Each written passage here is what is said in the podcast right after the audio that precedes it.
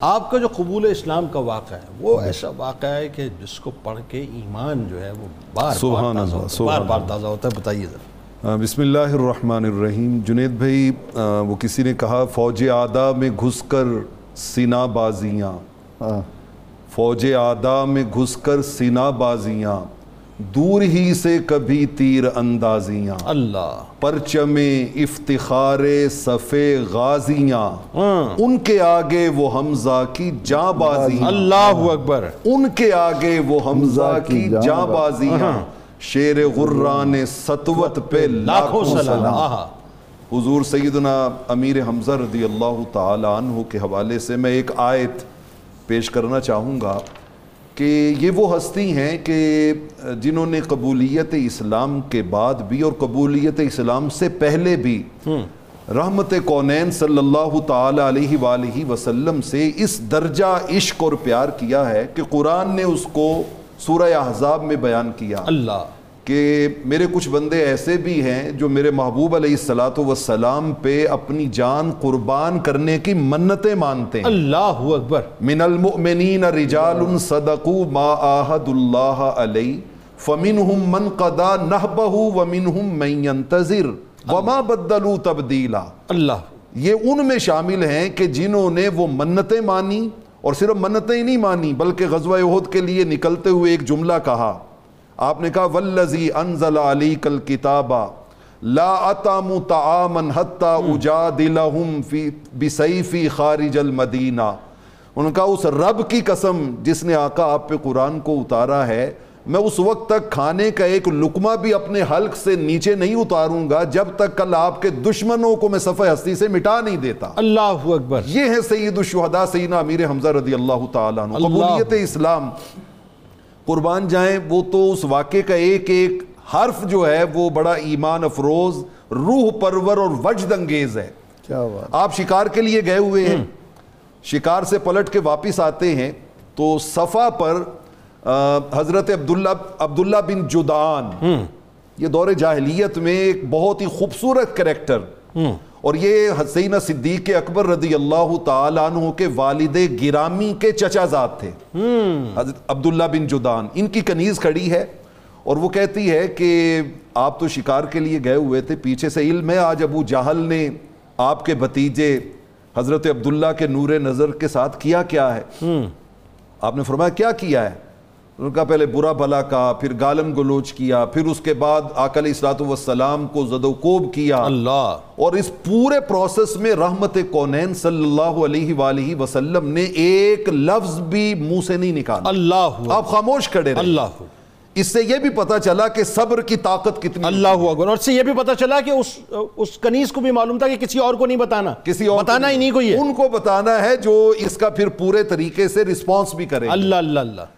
حضرت سید الشہداء سیدنا امیر حمزہ رضی اللہ تعالیٰ عنہ نے جیسے ہی یہ سنا تو آپ کا معمول تھا کہ جب آپ پلٹتے تھے تو سہن حرم میں جا کے اللہ کے گھر کا طواف کرتے تھے لوگوں سے ملاقات کرتے تھے اور ملاقات کرنے کے بعد پھر وہ اپنے شکار کا سامان لے کے اپنے گھر کو جاتے تھے۔ جی۔ لیکن یہاں پر ایک جملہ جو کتب سیرت میں اور کتب تاریخ میں ہمیں ملتا ہے فَحْتَمَلَ حَمْزَةُ الْغَدَبَ کہ حضرت امیر حمزہ رضی اللہ تعالیٰ عنہ نے جیسے ہی یہ سنا آپ غیظ و غضب کا ایک مجسم پیکر بن گئے۔ اللہ اکبر۔ اور یہاں پہ مورخین نے ایک ساتھ میں جملہ لکھا انہوں نے کہا کہ جب آپ اس غیظ و اور یہ غیظ و غضب کس کے لیے تھا؟ رحمت کونین صلی اللہ علیہ وآلہ وسلم کی محبت میں۔ اللہ۔ اچھا آپ نے جیسے ہی وہ آپ کے جذبات ہوئے نا تو ساتھ ہی مورخین نے کہا کہ اراد اللہ بھی من کرامت ہی اسی لمحے رب ذوالجلال نے ان کے سر پہ عزتوں کے تاج رکھنے کا فیصلہ کر لیا۔ آپ گئے اس ملعون ابو جہل کے پاس اور جا کے کہا دیکھیے کہ کتنی تیزی کے ساتھ تبدیل ہے۔ اتش تیمو ہوں۔ کیا تو نے میرے بھتیجے کو گالیاں دی ہیں؟ برا بھلا کہا ہے۔ اللہ۔ سن اقول ما یقول۔ اللہ۔ آج کے بعد میں بھی وہی کہتا ہوں جو جو وہ کہتے ہیں۔ اللہ۔ اور ول میں اس رب کی قسم اٹھا کے کہتا ہوں جو وہ کہتے ہیں حق کہتے ہیں۔ اللہ۔ تو بہت بڑا سردار بنا پھرتا ہے رد علیہ من استطاعت۔ اگر طاقت اور ہمت اور جرت ہے تو مجھے روک کے دکھا۔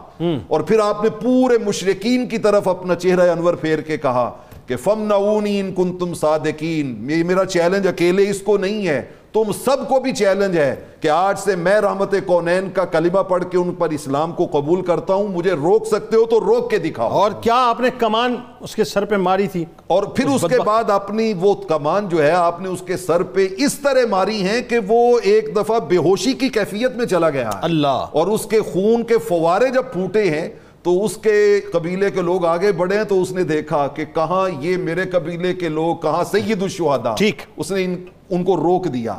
یہاں پہ میں ایک جملہ صرف ایڈ کرنا چاہتا ہوں کہ جب آپ یہ سارا کچھ کر کے گھر پلٹ آئے تو کہتے ہیں ساری رات شیطان میرے اوپر وسوسوں کے حملے کرتا رہا۔ اور مجھے کہنے لگا انت سید و قریش اتبات حاضر صاحب و ترکت دین آبائک۔ آپ باپ دادا کا دین چھوڑ کے آپ ان کے دین کو قبول کر لیں گے۔ آپ تو قریش کے سردار ہیں۔ قریش کے سردار ہیں۔ کہتے ہیں میں انتظار کرتا رہا اور صبح رحمت کونین صلی اللہ علیہ وسلم کی خدمت میں حاضر ہو کے عرض کرتا ہوں یا رسول اللہ صلی اللہ علیہ وسلم پوری رات بے چینی التحاب اور استراب میں گزری ہے کچھ ارشاد کیجیے۔ رحمت کونین نے پھر جب اللہ کے بارے میں جنت کے بارے میں دوزک کے بارے میں آخرت کے بارے میں ساری کیفیتیں سمجھائیں تو آپ وجد میں آ گئے۔ اللہ۔ آپ نے فرمایا اشہدو انکا صادقو شہادت صدقن۔